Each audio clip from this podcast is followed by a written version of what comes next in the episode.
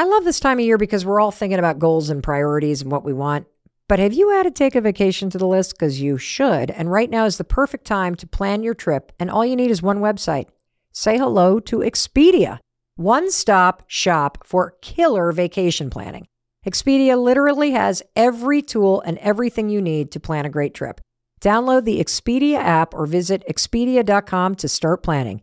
You do need to be a one key member to use price tracking. Signing up is easy and free. Expedia, made to travel. We got a really great new sponsor. It's homes.com. Let me tell you about homes.com. First of all, I love real estate. I love looking at real estate. If you are looking to move, you need to go to homes.com. Why? Because it's more than just browsing and shopping for new homes. Homes has everything that you need in order to buy a home, move to a new home, all there on one site.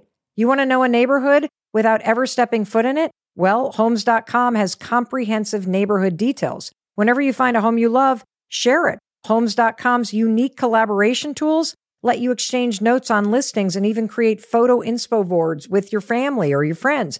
And for all of you that are moving with kids and you want to know more about the local school system, Homes.com's detailed school information covers everything you need to know to find the right schools for your kids. And you can also get the perfect agent because Homes.com has agent directory and profiles. And the best part, Homes.com features the listing agent on every listing so you can easily connect with them after stalking the home and figuring out which ones you like without having to scramble to find contact info. Go to homes.com to learn more. We've done your homework. Hey, it's your friend Mel, and welcome to the Mel Robbins Podcast. So, I was in a yoga class the other day, and as I was heading out of the class looking like a hot and sweaty roasted tomato, these two amazing women come up to me, Kathy and Teal. Huge shout out to Kathy and Teal. You know who you are. And whenever anybody approaches me who is a fan of the podcast, I am so thrilled to know that these episodes that we are taping above my garage in Vermont and in our studio in Boston are going around the world and reaching you and helping you create a better life. Like there is nothing that is more satisfying than knowing that all of this hard work is making a difference. And so Kathy and Teal come up to me. And one of the things that I like to do, and you better be prepared for this if you see me out in the real world and you approach me, I'm going to pull out my phone and I'm going to videotape when you come up because I have a question for you what topic do you want me to cover? What experts do you want me to have on the show? And so I was talking to Kathy and Teal and I asked them what topics and experts they wanted to have on the show. And they told me. And then they asked me a question. And the question that they asked me was something I wasn't prepared for. And it's the first time since launching the show that anybody has asked me this question. Kathy said, Mel, of all of the amazing experts that you have had on the Mel Robbins podcast, who has made the biggest difference in your life? And have you ever had one of those moments where somebody asks you a question and you know you should have the answer to it? And you start to think, and your mind is like, eh, there is nothing there. I mean, the only thing that was in my brain in that moment was the steam from the hot yoga room. I could not even remember any expert that was on the Mel Robbins pod. I just went blank. Blank, blank, blank. And I could have used Jim Kwik there, you know, our memory expert who we released an episode with a couple days ago at the moment. But holy smokes I had nothing to say and I was super embarrassed. I couldn't think of an expert and I kept trying to go back into my mind and everybody was flooding my mind from, you know, our confidence expert to anxiety to narcissism to all of the health experts that we've had on and I couldn't summon up a name. I just couldn't do it.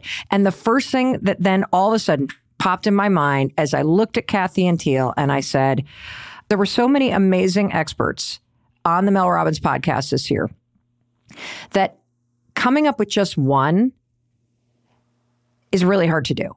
But I will tell you that there is one person who had a huge impact on my life. And this is going to sound selfish because it's our 18 year old son, Oakley. Oakley came on the podcast a lot this year and shared all kinds of deeply personal stuff, things that I never knew. And it really changed my relationship with him. I just absolutely loved having him on the podcast. I loved all the feedback we got about how what he shared really made a difference for your family. And so that was what I said. And, you know, if I'm being honest with you, I think the answer is kind of lame. So I get in the car after hugging them goodbye and I'm driving down the road and I'm thinking, who was the expert? What, what, what were the experts? And so I went back, I cracked open my laptop, I went to the Mel Robbins podcast page and I started scanning through all of the episodes. And here's what I discovered. First of all, there were 39 experts that we had on the Mel Robbins podcast this year, many who made multiple appearances because you loved them so much. I pored through all of the episodes and I looked back through all of the most popular moments on YouTube and I thought long and hard about what were the most impactful and transformative pieces of advice that really changed my life. And I have curated a list of eight, eight pieces of advice. And the reason why I'm going to share these with you is not only because Teal and Kathy asked, but more importantly, because when I really took the time to look back and reflect on what I learned this year from so many amazing people, I know that when I share these with you, it's going to change your life too. And as you know, I am on a mission to simplify all this complicated stuff and information that's out in the world and tee it up to you in a way that makes it super entertaining and empowering and easy to apply to your life. And so that's what we're going to do today. The eight pieces of expert and science supported research back advice that changed my life this year. And if you try them out, I guarantee you they're going to change your life too. And so first up, let's talk about Dr. Amy Shah. She is the medical doctor that trained at Harvard, Cornell, and Columbia University. That is a triple Ivy League certification right there. She is also double board certified immunologist and a leading expert in women's hormonal health and nutrition. And I love her because every time she breaks down information, it is so clear, it is so entertaining, it is so applicable to my life.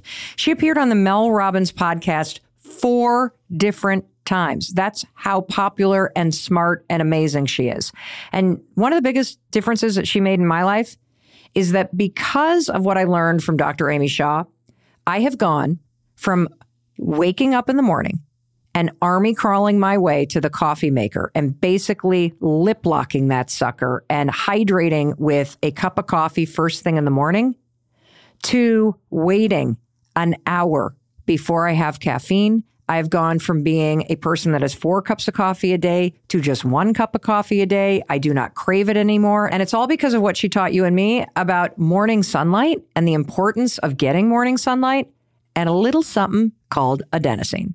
So, routines are excessively important. Okay. In terms of our mood and our body, our nutrition. So, when you wake up in the morning, you want to get sunlight. I have a rule when you wake up, go get sunlight first. Sky before screens. Oh, I love that. So, sky before screens is how you should start your day. Your body is wired to see sunlight in the morning, even if it's a cloudy day, it just has to be bright light. Okay. You can just walk out outside. For me, it's my back door, just walk out for a few minutes. It could be two to 10 minutes. You could do, um, for me, I'm usually just in my pajamas, so I'm coming back in and getting ready for the day. Okay. So you don't want to have food or caffeine in the first 45 minutes of your day. Why? I'll tell you why. When you wake up, you feel groggy, right? Yep.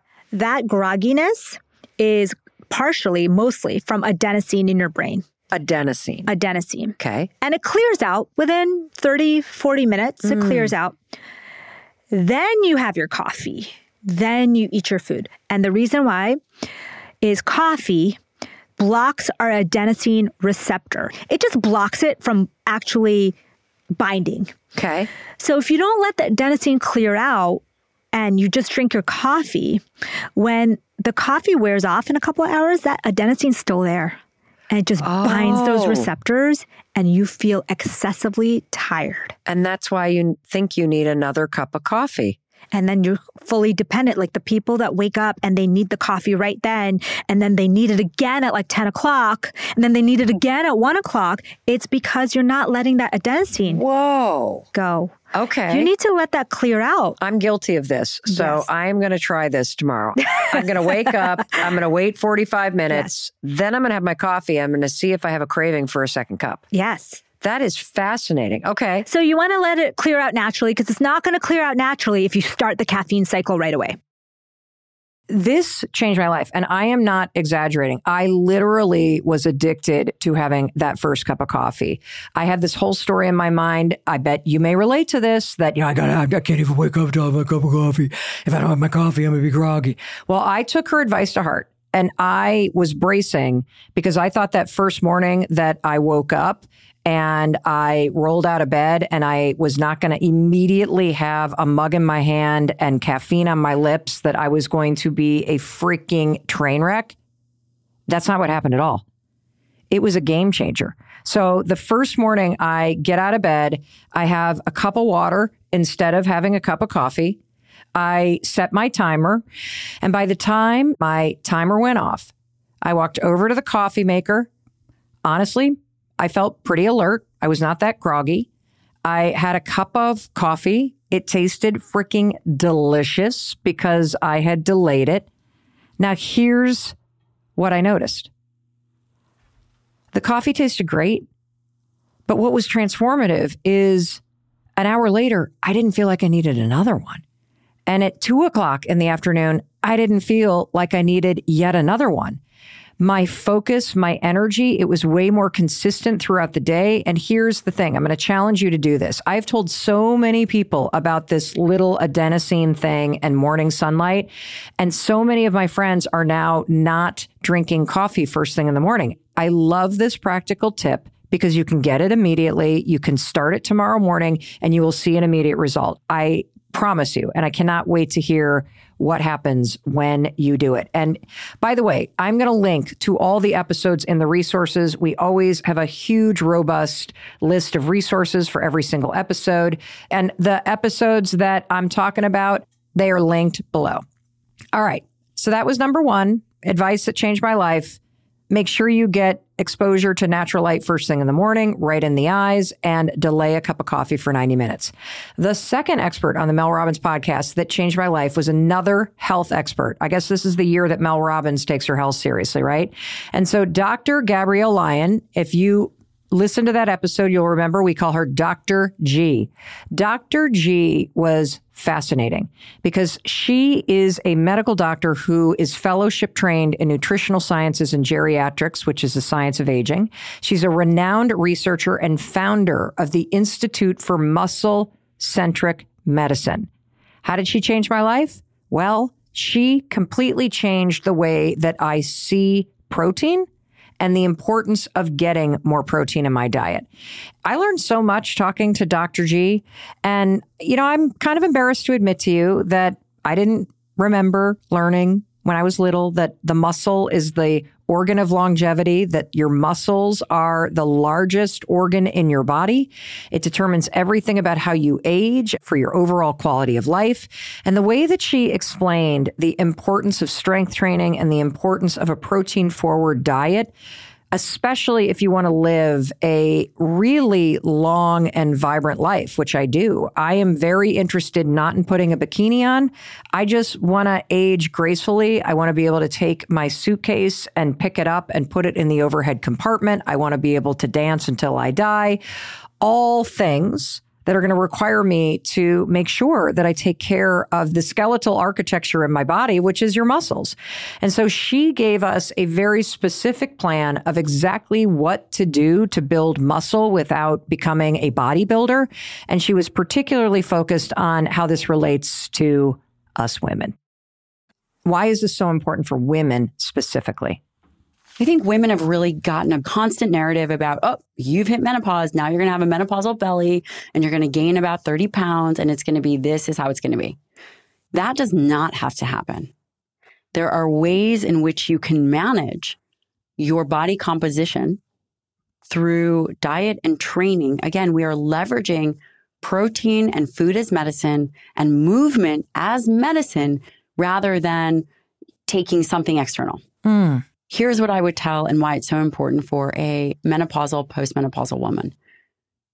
There is a natural decline in these hormones, estrogen, progesterone. There's an imbalance of testosterone, which can affect body composition. But one of the ways it affects body composition is we move less. We are less Mm-hmm. active. The way to combat that is through very simply doing some kind of resistance training, which simply means, again, against an external load. It doesn't have to be complicated. And it's not necessarily as difficult as people think. I've been seeing patients since 2006. I have seen a lot of midlife women and I've seen a lot of success. Okay, what do we do? I just heard, did you hear that? That was women in 194 countries around the world turning up the dial. What do we do? All these women in a million different countries, you've got your dial turned up. You're going to make it so simple. This is legitimately fail proof. You are going to have between 30 and 50 grams of protein at that first meal. You're not going to have over 30 grams or so of carbohydrates for that first meal because we don't want to kind of skew this insulin and, and give you this robust response. Again, I'm giving broad generalizations. Got it. Okay. Um, but, you know, we're just going to define it and design it so that people can execute right away. Great. You can have a little bit of berries, you can mix it in water, you can mix it in almond juice or whatever it is that you want. Something not major that is calorically dense. Okay. You've done that. You're doing great. I don't care if it's a whey protein shake. I don't care if it's Mel's pea protein shake. I don't necessarily want it to be collagen because while great for other things is not great for muscle health. Okay. So Got it. collagen is a different separate kind of protein. It has a protein score of what is considered zero. It's still great, but we're not gonna we're not gonna put it in the category of muscle health. Thank you for saying that.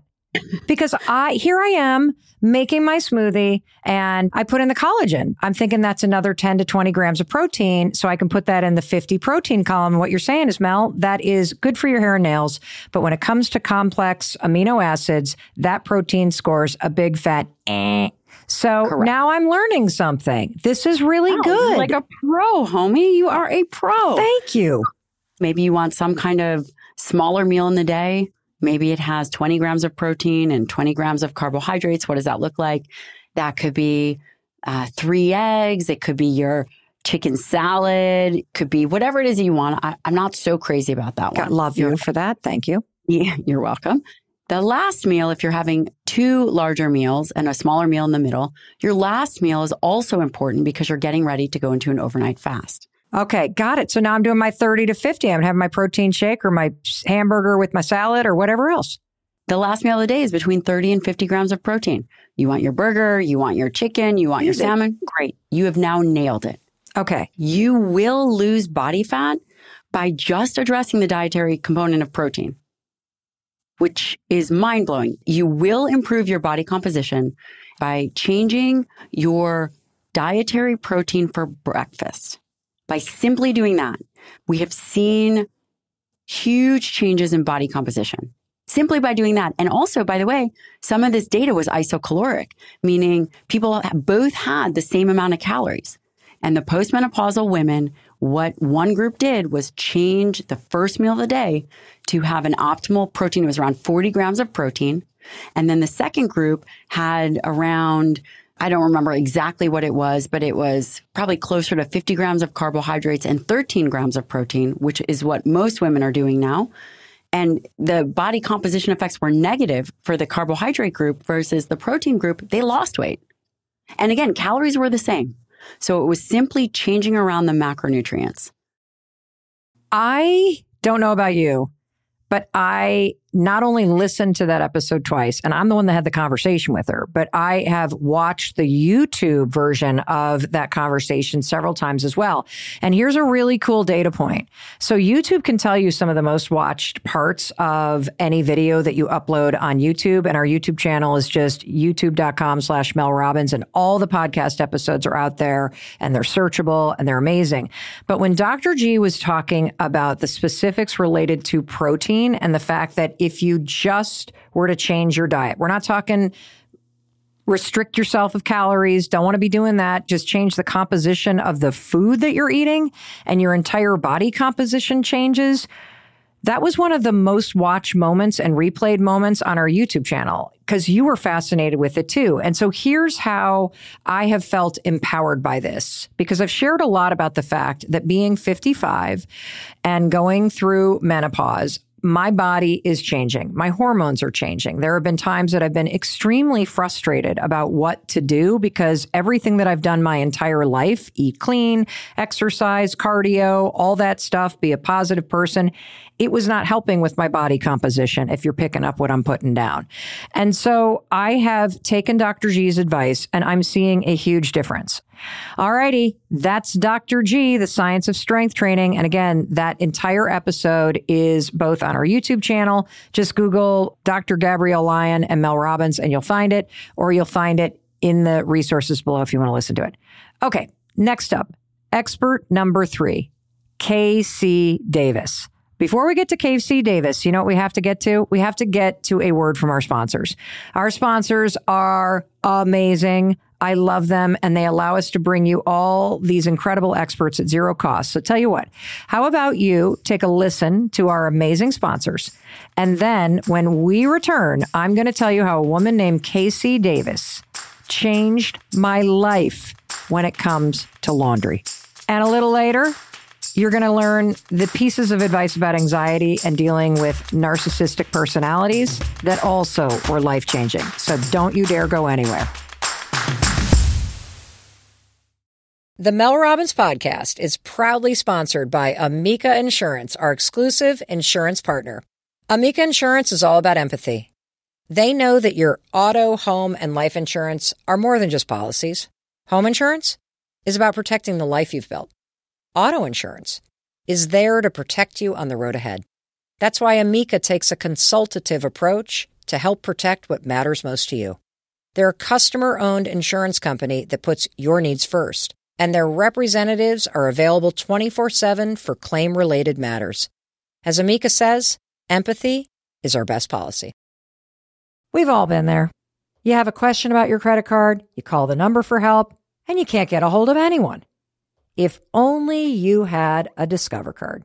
With 24 7 US based live customer service from Discover, everyone has the option to talk to a real person anytime, day or night. Yep, you heard that right. A real person. Get the customer service you deserve with Discover. Limitations apply. See terms at discover.com slash credit card.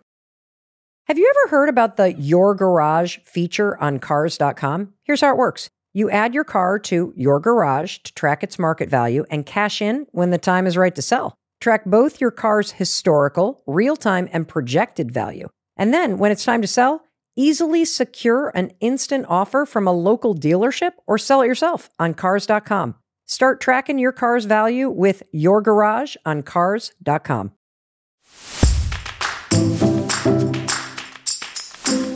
Welcome back. It's your friend Mel. And I'm so glad you're here because I'm going through the eight different pieces of expert advice, all supported by research and science that truly changed my life this year.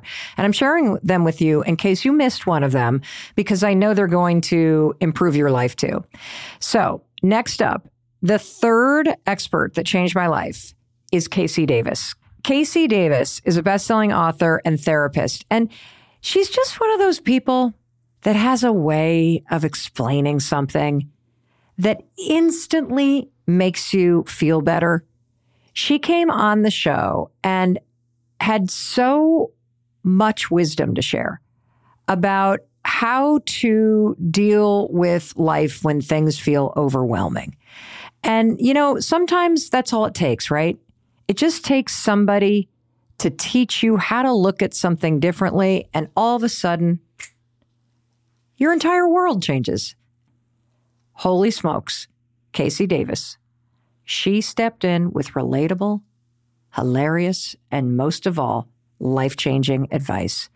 This was one of your favorites as well. This blew up all over YouTube. What is the concept I'm talking about? I'm talking about the fact that laundry exists in a cycle. Check this out it's important to remember that care tasks are not binary states of done or not done. They are cycles. What does that mean?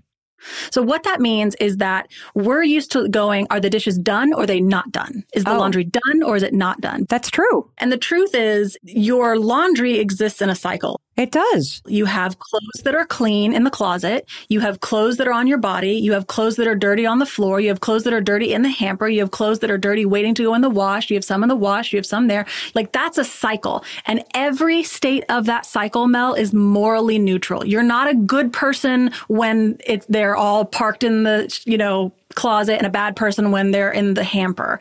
It's okay for any of it to be in that cycle. And you are not morally obligated to line up every care cycle in your home at the done state at the same time. If you could see me right now as you're listening to this podcast, you on YouTube, come on, my mouth is on the floor. Let me just give it back to you because I want you listening to really grab a hold of this. First of all, if you think about laundry, the machine has cycles that you can pick from. And laundry, if you think about it like a never ending cycle, just a never ending cycle of things that go in the washer, things that go in the dryer, things that go back to the spots where they're going to go. Then they go back in the washer, then they go back in the dryer. It's never a thing that gets done. It's always a cycle. The same thing is true with grocery shopping. You don't get mm-hmm. grocery shopping done. You do it in a cycle. The same thing is true as tidying. I mean, my playroom, my living room, it's not clean or dirty. It's clean, perfect, just cleaned it. It's a few toys on the floor. It's a few toys and a few more on the floor.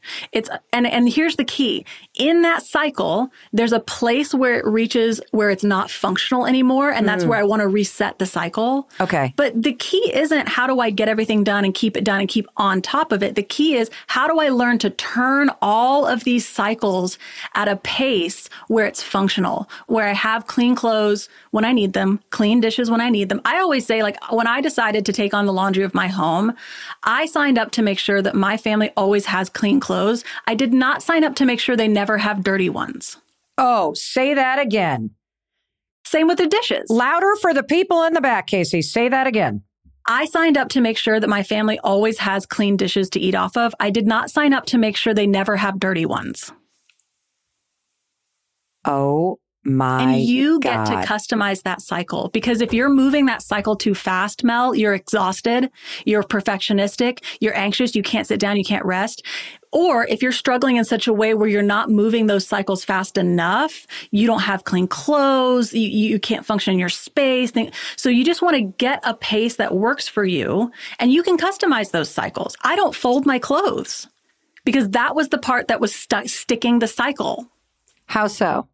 What did you figure out about yourself? Because it's interesting that you say that, Casey, because I could load a dishwasher full of dirty dishes all day long. I could load a washing machine and I love stain sticking that stuff and shoving it in there and like all the things. I, and, and I can even move it to the dryer.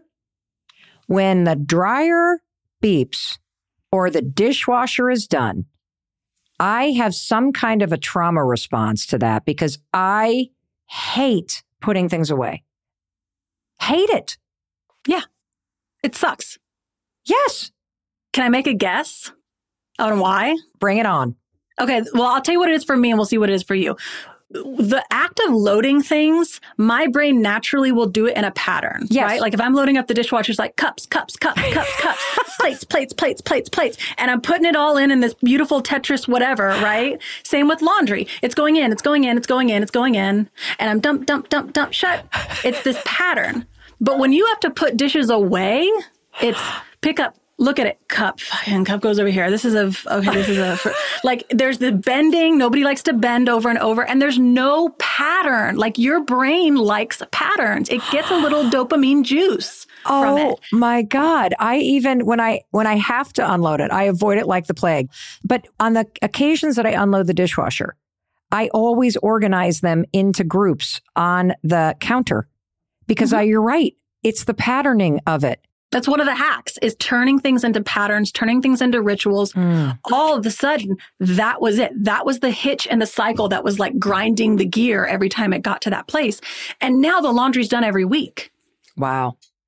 I still stop and just pick up my jaw off the floor when I think about how obvious it is, right? I mean, why have we all been talking about getting laundry done when Casey's so right? It just exists in a cycle. In fact, when we sat down to record this conversation for you and to roll out all this expert advice for you, Jesse, you know, one of the producers on the show was like, Oh, I'm so glad this made this. This changed my life. It changed my life too.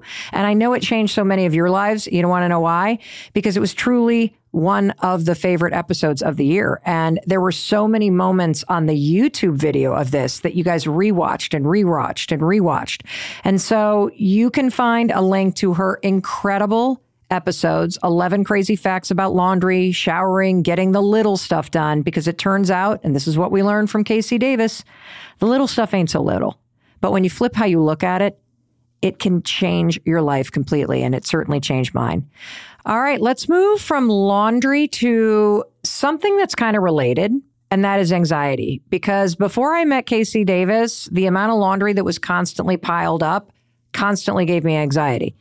That brings me to one of the most popular experts of all time on the Mel Robbins podcast, and that is Dr. Russell Kennedy. So, Dr. Russell Kennedy is a medical doctor and a neuroscientist who truly changed my life with his tools on healing from anxiety, not just coping with it, not just learning how to make yourself calm, but truly healing from anxiety.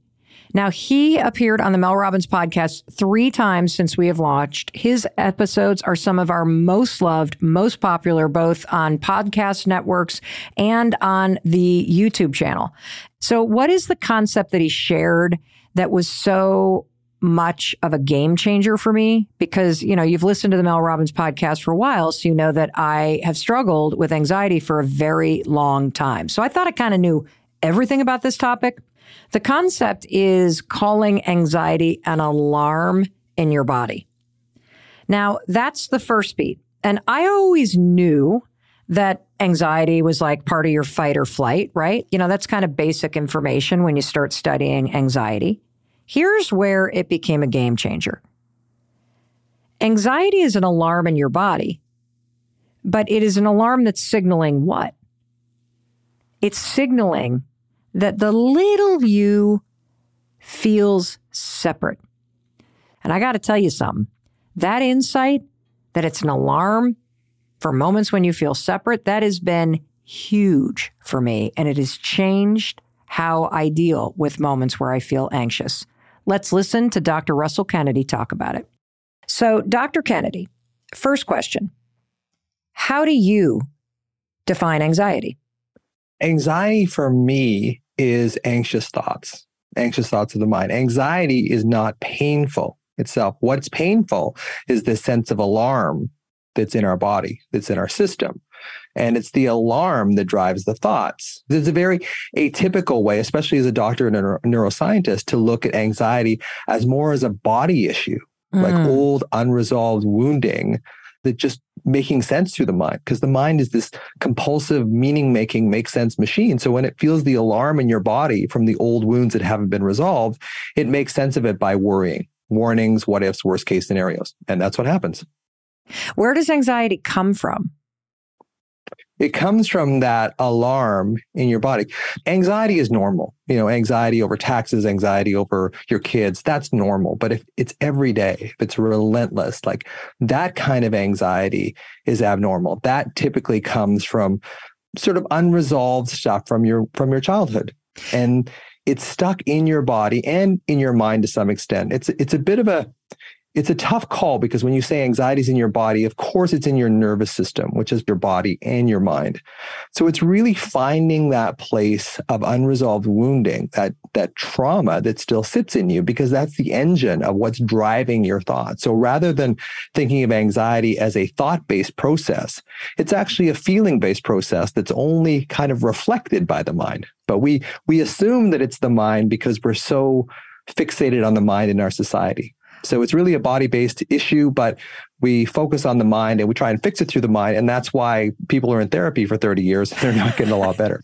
you know, I've spent the better part of my lifetime living with all of this unrest and unease and on edgeness in my body. And I have tried for decades to make sense of it, to calm it, to soothe it, to heal it through my mind. And it is a revelation to realize, whoa, it really starts with thinking about the body. How do you know if what you're experiencing in your life right now is anxiety versus just day to day stress versus overwhelm? I think if it's chronic, like if you're looking at your life, if you wake up in the morning and you're going, oh my God, I've got this, this, this, and this, which you've talked about before on the podcast, like waking up with this sense of dread, that's a sign that things aren't quite right. I think that we just we live in our minds, we live in our bodies. Mm. This just becomes normal. And unless it rises above this kind of critical mass where we're like uncomfortable almost all the time, then we think, well, there's something going on. And now with Instagram, with all this stuff, like everything's trauma now. Everything's trauma. And I, I, I watched your episode about healing childhood trauma, and I really want to dive into that as well because it's so important. Because the quick the quick version is you probably had trauma as a child that was unresolvable for you as a child. Now, what happens is when we get trauma as children, we blame ourselves. There's a great saying that says if you abuse, neglect, or abandon a child, the child doesn't stop loving the parent, they stop loving themselves. And mm. then that starts the split. And then we start judging, abandoning, blaming, and shaming ourselves from that point forward. And that split causes this sense of alarm that gets lodged in our body. And then because we don't want to feel that alarm in our body, we go up into our heads, which is the only place that a child can go because they're pretty powerless in their environment mm. and they overthink. And that's a temporary escape. And then we train ourselves as children to overthink because that's the only safe places in our minds. And then when we get older, go through a couple divorces, you know, you get in a car accident, whatever, that stuff tends to come right back up again that's really the basis of, of where this global anxiety kind of comes from in people is it's this unresolved trauma so if your parents love you and you've got you know a supportive family and you're attuned and connected and quote unquote securely attached you can go through traumas like we all do in childhood and they won't impact your nervous system to create this permanent change or I, I, don't like using the word permanent because it makes it feel like it's hopeless, but it creates a permanent change in your nervous system. And trauma is anything that changes your nervous system, that stucks your nervous system in a pattern that doesn't allow you to get out of that trauma. And then we just get into this loop where there's alarm in our body. We make sense of it by making horrible thoughts in our mind, warnings, what ifs, worst case scenarios, which of course makes the alarm of the body worse, which of course makes the, the thoughts worse. And we get caught in this alarm anxiety cycle. And we, unless we see it, we can't get out of it. He's so right. And learning this has changed the entire way I approach my lifelong relationship with anxiety. And calling an alarm, this is a big change. It doesn't sound so scary when you say it's an alarm. When you say it's anxiety, it like makes it feel really big, right? When you say, oh, this is an alarm, I feel separate from myself. I feel separate from other people. I feel separate from my power. Now you know what to do. But let me tell you something. That was just part one of why this was such a game changer. What really drove the transformation in my own life home is realizing that this alarm is also present in moments where you're blocking love. That's why you feel separate from yourself. You're actually blocking other people from loving you. You're blocking letting love in from yourself. And this was so something that you loved hearing from him too. Check this out. The reason why you're anxious in the first place is because you block love. So when you say whoa, I love whoa, you, whoa, whoa, whoa. The reason yeah. why you're anxious is because you block love for yourself. Yes. What? You're separated from yourself. That's exactly what it comes down to. That's what anxiety or alarm really is. It's a separation. And this is what I do. This is my little, we didn't get into my little intuitive thing here. We're going but, to in a minute. Hold on. I think I got it. That literally your alarm is asking for love and reinsurance. Absolutely. And when you go into your head, you block yourself from receiving it. Yes. When you go and into you your body and you breathe into the alarm and soothe yourself, you are actually giving yourself love. Yes. Holy shit. And a lot of people with anxiety just they're they're uncomfortable with love in the first place. I'll give you a very quick example from my own life. So my dad, before I was 10 years old, was this wonderful guy. Like he was so uh, you know, connected to me and nurturing, taught me how to hit a ball, play chess, all this kind of stuff. Very, very connected to him. And I loved him greatly. And then as I got to be a young teen and his schizophrenia got worse and worse and worse, and he became suicidal and a bunch of other things, I withdrew from him because to see him in, in, in horrible depression, was just too painful for me. So I blocked my love for him because it was just too painful to feel it. And that you can't block love from a parent without blocking love on some level to everyone. So, so this is one of the things. So when you find the blocks that you have to loving yourself, this is how you heal. And this is basically my little intuitive gift is I can tell people where their blocks are to loving themselves. And then when you remove those blocks, the anxiety, the alarm just kind of fades away. So this is this is really going at the root cause protocol as opposed to just trying to make you think better. It makes so much sense and I don't know if it's his voice or his wisdom or just how clear the takeaway is, but I feel so empowered listening to him. And I love sharing this with you. And again, you can find these YouTube episodes. Uh, just Google Dr. Kennedy and Mel Robbins. You'll find them on our YouTube channel. We've linked to all three episodes that he has appeared in in the resources below. Coming up, we have a whole casserole of big topics. And let's talk about diversity of things that we talked about this year together. We're going to go to narcissism, and then we're going to talk about clutter, and then we're going to talk about dreams. Stay with us. As long as you're on vacation, you're happy, right? But the truth is, some vacations are better than others. And there's one that's better than all of them Celebrity Cruises. With rooms, food, and service like theirs, you'll never want a vacation any other way. They even have weekend Caribbean escapes for a quick getaway. So visit celebrity.com, contact your travel advisor, or call 1 800 Celebrity and see why nothing comes close to Celebrity Cruises. Ships registry, Malta, and Ecuador. Mother's Day is right around the corner, and don't you dare do what the old Mel Robbins used to do, which is put off getting your mother a gift until the very last minute, and then you're scrambling and you're calling the flower shop the day of. You know, you've done it, so have I. We're not doing that this year. You want to know why? Your mom deserves better. In fact, she deserves the best. That's why I want you to check out Cozy Earth. They're one of my favorite sponsors of the Mel Robbins podcast because they make the single best sheets on the frickin' planet. I am talking soft, moisture wicking. If your mom's going through hot flashes like I am, Cozy Earth. If your mom loves snuggly soft sheets, Cozy Earth. This Mother's Day, treat your mother to the luxury she deserves with Cozy Earth bedding and sleepwear and prioritize her self care and sleep health. She deserves it. Don't forget to use promo code Mel Robbins at checkout for 35% off at cozyearth.com. And after placing your order, select podcast in the survey and select the Mel Robbins podcast in the drop down menu that follows. Let's fricking go, because your mom rocks.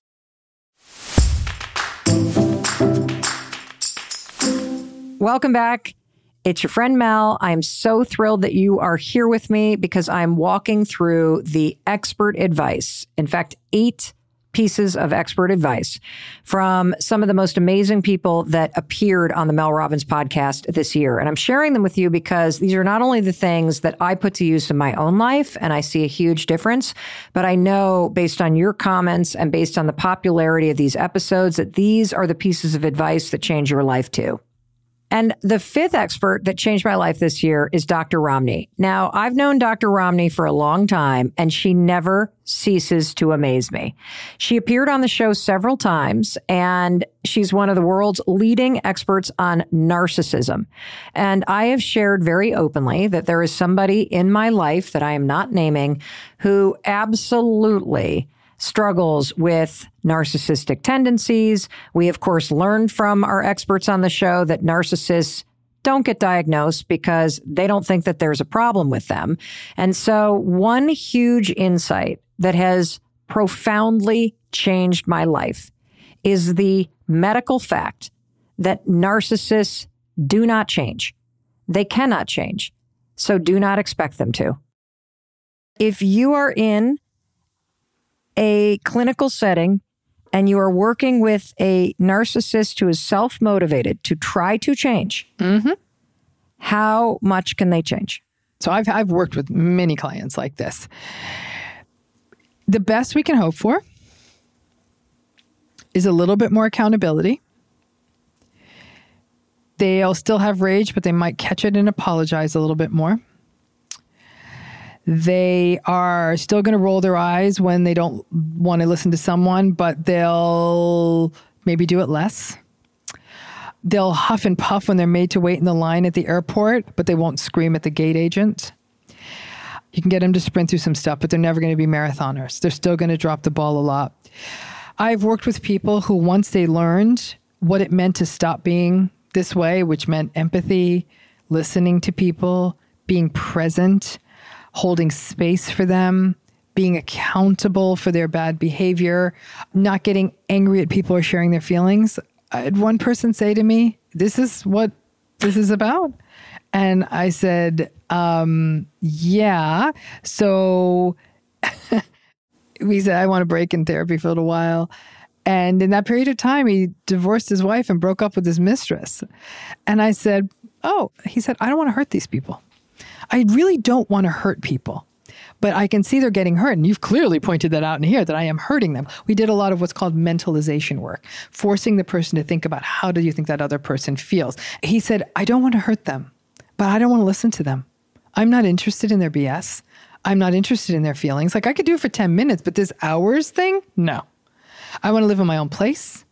And I miss sex. So I found someone and I pay her every two weeks and she comes by and I don't want her to wake up next to me. And Sounds like a real peach. I wasn't mad at him.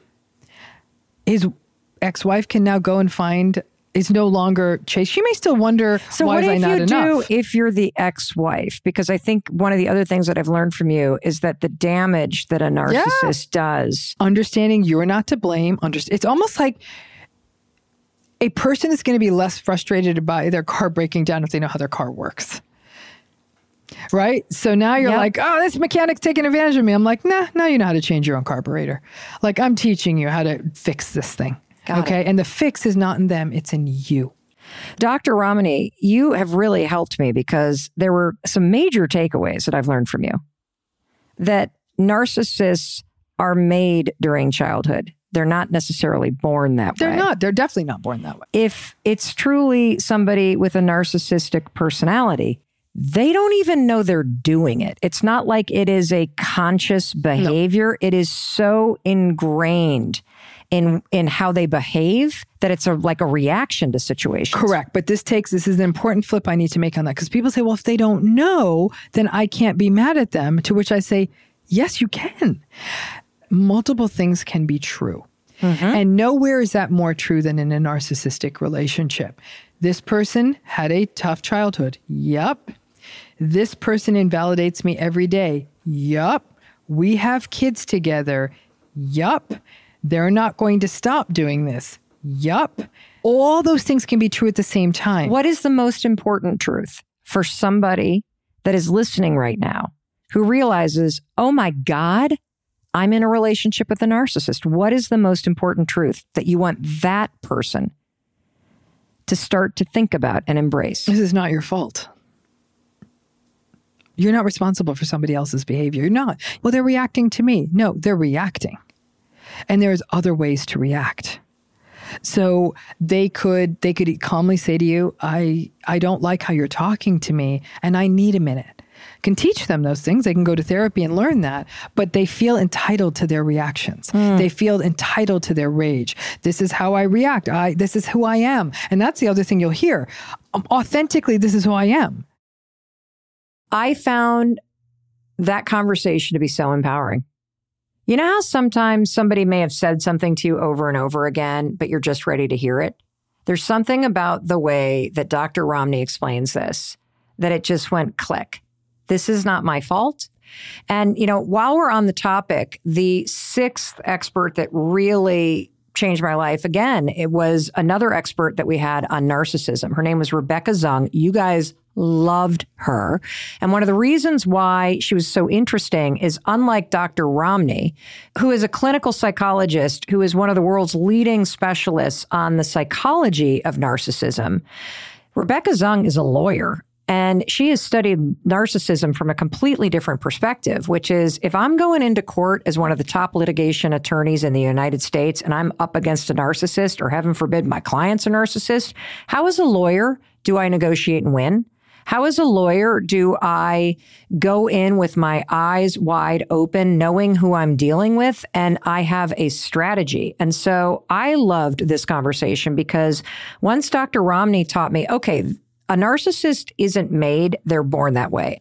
Well, then Rebecca Zung walks in and she passes us the baton and is like, and here's your strategy, ladies and gentlemen. This is what you're going to do. And what you loved, because this is what I love the most about the Mel Robbins podcast. And what we're trying to do here is how do we take this expert advice and turn it into tactics? Give me the scripts, give me the tools. Yes, explain the science, explain the research. Let me know that I can trust what you're telling me. Rebecca Zung, she showed up with phrases. These are the phrases that you are going to use whenever you are dealing with somebody who's narcissistic. You have these essential phrases that you Yeah. coach people to use to disarm a narcissist and observe the tantrum, acknowledge it, but not let it hit you. Can you share a bunch of those phrases that you coach people to use? You can say things like, I agree with you that we're not going to agree. I agree with you that that's your opinion. I agree with you is always a good one because they kind of hear, I agree with you, but just make sure that you follow it up with, I agree that that's your opinion. If they're saying things like, you know, you're a terrible mother or whatever, you just make sure I agree that that's your opinion. Your triggers are not my responsibility. You can always make sure to remove yourself from a situation where you're not being respected. I love these phrases. Do you have any coaching for the fact that I think most people are afraid to say that because they're then going to invite narcissistic rage? Mm-hmm. What would you advise somebody to do that is just starting to practice these boundaries and create boundaries and not run away from the situation? If they feel like they are going to be in harm's way in some way, then they really may need to remove themselves from the same physical space. Okay. There's a saying that says, if you don't want to be a doormat anymore, get up off the floor. Train people. You condition people on how to treat you. I mean, it may sound harsh, but it is the absolute truth. And narcissists are the, the best ones for that. That's just the truth of the matter. So if they don't change and somebody's either unwilling or too scared to leave right now, how can you truly negotiate with somebody like that? Well, you can because what I teach works. Rebecca, I just have to say, I love the swagger. You're referring to your SLAY method. And SLAY is a four part framework that you follow in the courtroom and in life for dealing with, negotiating with, and winning against a narcissist. Can you explain what SLAY stands for? Yeah. SLAY stands for strategy, leverage, anticipate, and you. Awesome. So let's start with the first one S. What does it stand for? S stands for developing a super strong strategy. The first part of that is creating a vision. If you're just trying to figure out what to do with them, if you're in a family situation, if you're just trying to figure out how to deal with them in life, if it's your neighbor, if it's your tenant, what is it that you want? So many times people are like, "Ah, I just want them to stop or I just want peace. That's not a goal. You want to be specific about what you want. Beautiful. L stands for leverage. What does that mean? Leverage is where you're actually creating that motivation for the person to want to come to a resolution with you. There are times where you could potentially, you know, fluff for favor, vomit later, you know, so where you're, Fluff for favor, vomit later.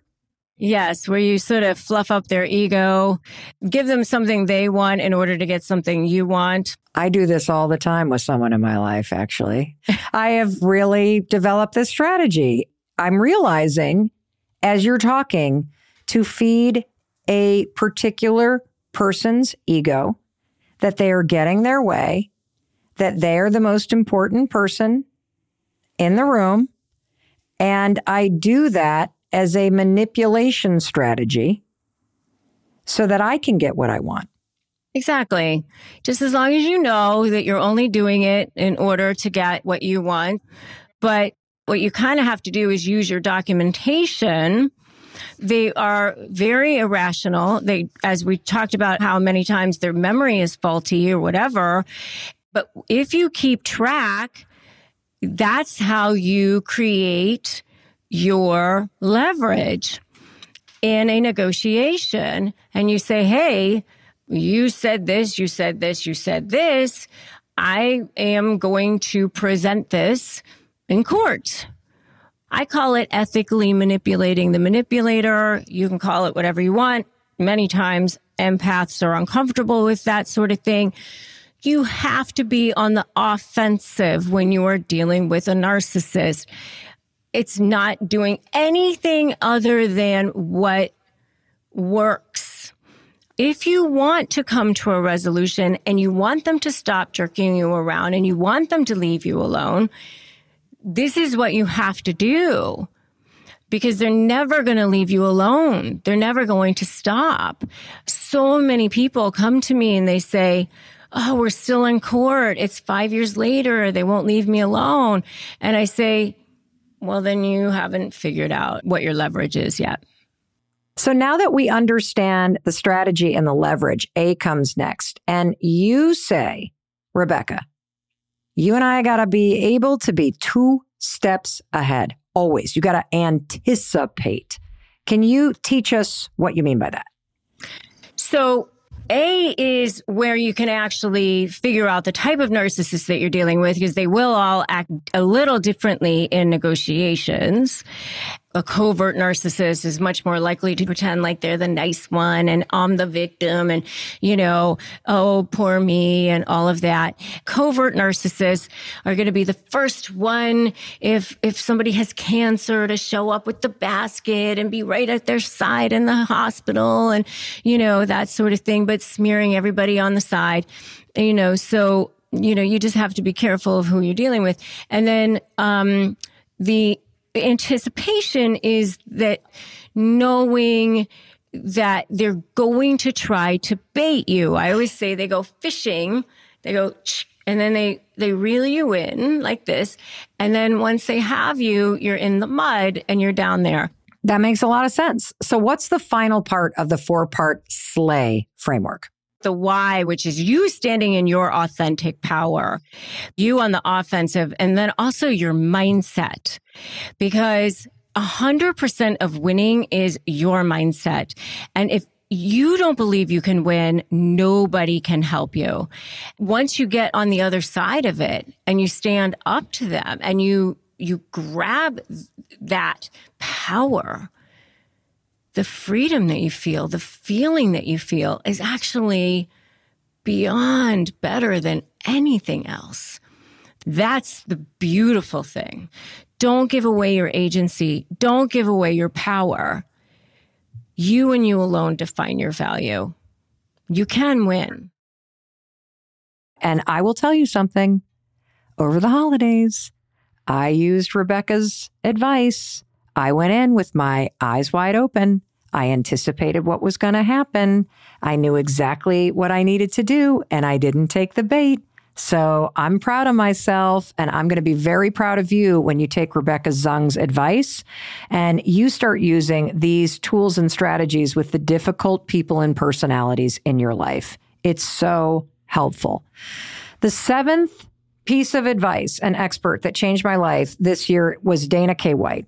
And one of the things that I loved about Dana K. White is that she just made you realize you're not alone in your struggles. And if that's one big takeaway from this year over and over and over again, you're not alone. And one thing that I have struggled with profoundly, and I still do from time to time, is clutter.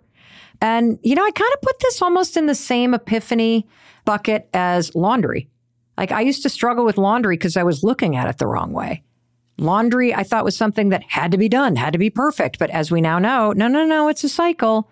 Well, thanks to best-selling author and organization expert Dana K. White, I have changed the way I see clutter. Dana K. White is going to set the record straight, everybody, because there's a big difference apparently between organizing, which is what I was doing, and decluttering, which is what y'all need to do. So, what is the difference between decluttering and organizing?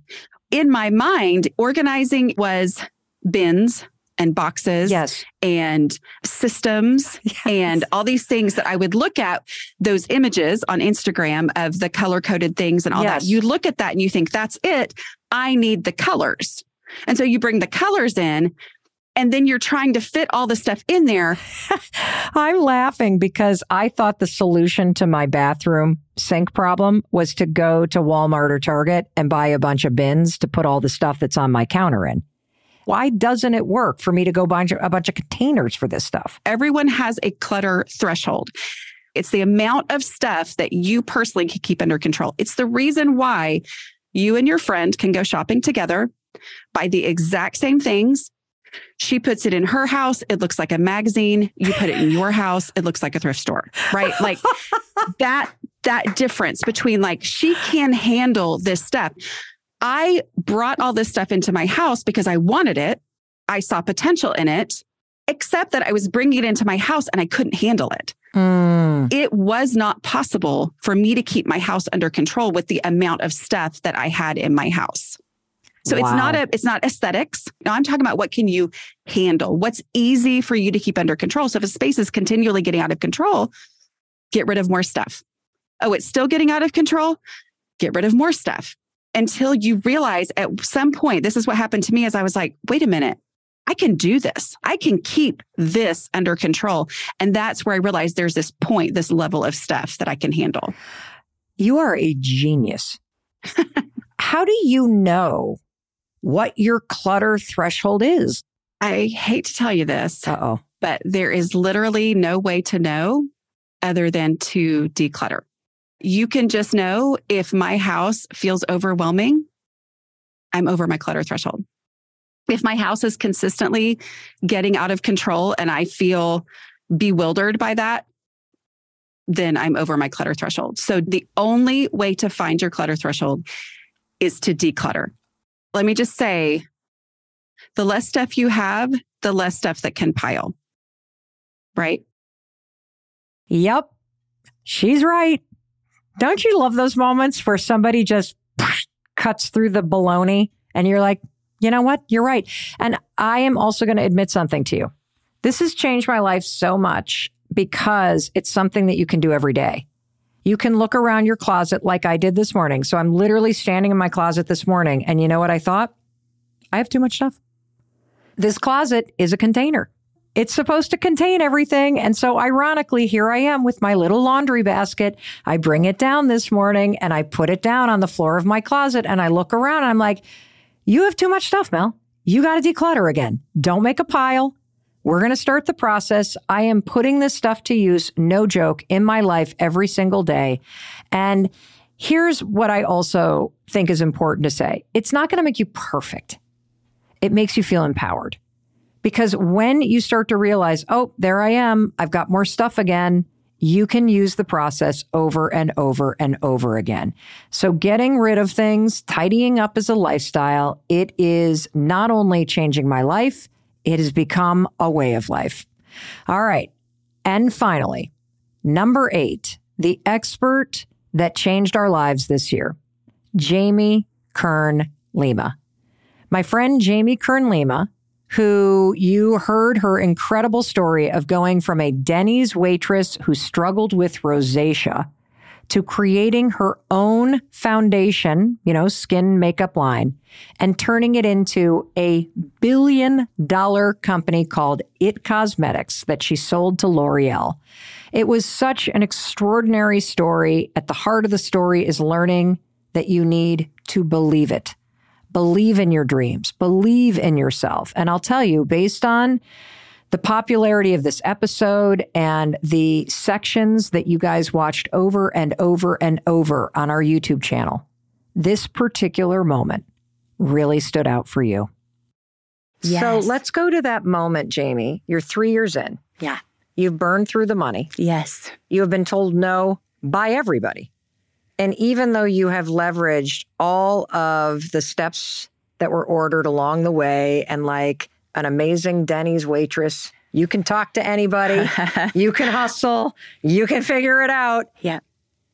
You have nothing but closed doors in front of you Yes. and a ton of product and no money. yes. Why did you not give up? So, two big things happened. The first was in the form of a crazy, painful rejection. So, we got a call from a big potential investor Okay. and very famous for launching all these sort of unknown brands and making them big products we all buy in grocery stores. And, you know, and I thought, and they gotten a hold of our product. And I thought, like, oh, if they invest in A, I'm not going to go bankrupt. B, like they, we can leverage their their their clout to get in these stores that keep telling me no. Yeah. Like I had this whole scenario planned out that was like this pretty woman moment, right? Where I was like, oh, he's going to save the day. And so we started taking meeting after meeting, uh, and and we, it got down to the final meeting with this huge investment firm, and uh, it was in person. And the head guy was about three feet from me. Yeah. And his whole team was there, who was awesome. I just presented our whole future product pipeline. And he says, you know, you should be so proud of this product you're created. You've created. It's really, really good, uh, but it's a no. We're going to pass on investing in IT Cosmetics. And I was like, okay, can you tell me why? Because I'm so used to hearing no, even though really I was devastated. But Well, yeah, because they just led you on and you just went through it. And this was supposed to be the meeting where they're like, let's do this. and I was so hopeful and I was so desperate. Yeah. He got very quiet and he says to me, Do you want me to be uh, really honest with you? And I said, Yes, please. And he got really quiet and he's like three feet from me in person. And he says, I just don't think women will buy makeup from someone who looks like you with your body and your weight. And this is why it was such a big moment for me. When he said that to me, First of all, a lifetime of body doubt and self doubt. Like I remember it flooding my body all at once. And when I looked at him, I actually felt no anger toward him. I felt like I was almost like staring my own fear um, straight in the eye. But when he said those words to me, Mel, and this is what this is when we talk about purpose and intuition, I felt this feeling in my gut. Like I can remember it like it was yesterday. This like strong feeling that said he's wrong. And I didn't know how I was going to prove it, but I felt that feeling. And what I realized later when I look back at that moment, this guy, this dude gave me a no, but God gave me a knowing in that moment. In that moment. And I believe every one of us has had someone tell us we're not the right fit or no, or you don't have what it takes. That right there is the billion dollar piece of advice. In life, you can either listen to the no or you can listen to the knowing. The knowing is something deep within your heart. It's a moment of courage. And I also know that that moment where she was told no in a really insulting way by that investor, that fired you up. You were mad. You're like, he did not have to say that like that. I read your comments. Well, that's why you loved how the story ended, because that wasn't the last time that she met with that investor. In fact, I always believe that if you just put your head down, you trust in the knowing, you keep chipping away at it, eventually everything turns out exactly how it's supposed to. Check this out. So, have you ever seen that investor since? I have not seen him.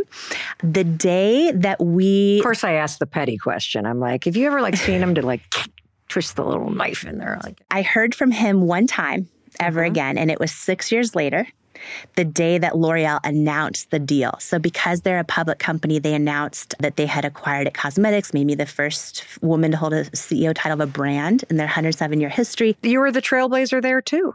So, all of a sudden, it was a homepage of Wall Street Journal, the press everywhere.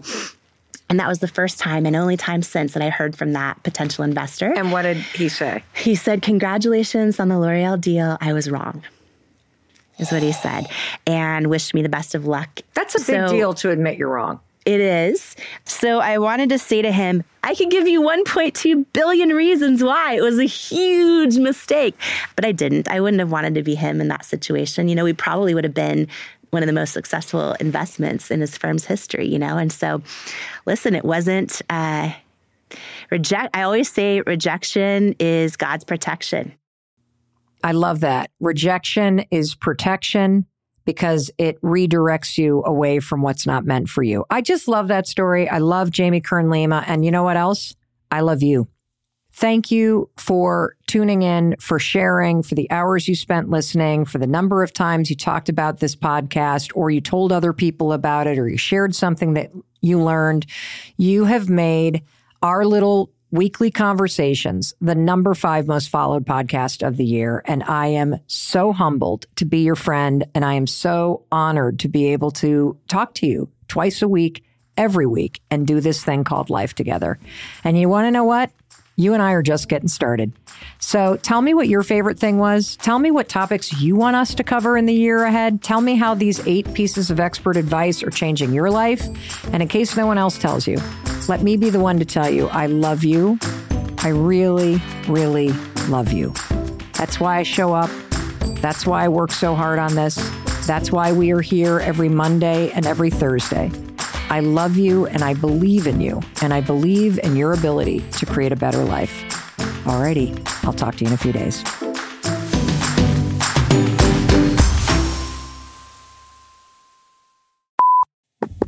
Is this on? Oh, good. Because instead of bloopers, I want to give you a gift. What's the gift? It's a free workbook that will help make this year one of the best years of your life. This workbook is something I designed using the latest research to help you get clear about what you want and to empower you to take the next step forward in your life. And the cool part? You can get your hands on this puppy in less than a minute. Just go to melrobbins.com slash best year. That's melrobbins.com slash best year. Let your friend Mel guide you step by step through creating your best year yet. Why wouldn't you take this opportunity? It's free, it's quick to download, and it's ready for you right now. And as your friend, I got to tell you, you deserve to have the best year of your life, especially after everything you've been through. Here it is. I'm offering to help you. Why wouldn't you take it? Sign up at melrobbins.com slash best year and do not miss out on the life you could be living this year.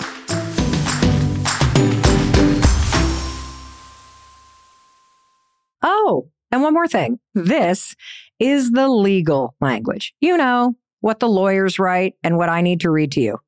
This podcast is presented solely for educational and entertainment purposes. I'm just your friend. I am not a licensed therapist, and this podcast is not intended as a substitute for the advice of a physician, professional coach, psychotherapist, or other qualified professional. Got it? Good. I'll see you in the next episode. Stitcher. Sometimes it takes a different approach to help you unlock your true potential. With Capella University's game changing FlexPath learning format, you gain relevant skills you can apply to your career right away. Earn your degree from an accredited university and be confident in the quality of your education. Imagine your future differently at capella.edu. Capella University is accredited by the Higher Learning Commission. Learn more at capella.edu/slash accreditation. Where's my business owners? I need you to listen up. I got a free resource for you that will help you grow your business faster and stronger, and it will also help you find the best team and build an incredible culture. What is this free thing? It's a free ebook from Insperity, the leading HR provider. You know those guys, they're a sponsor of the show. Well, the ebook is called The Future of Business is Culture, and it will walk you through how you can create an incredible culture that drives growth. Visit Insperity.com to see how Insperity provides HR that makes a difference.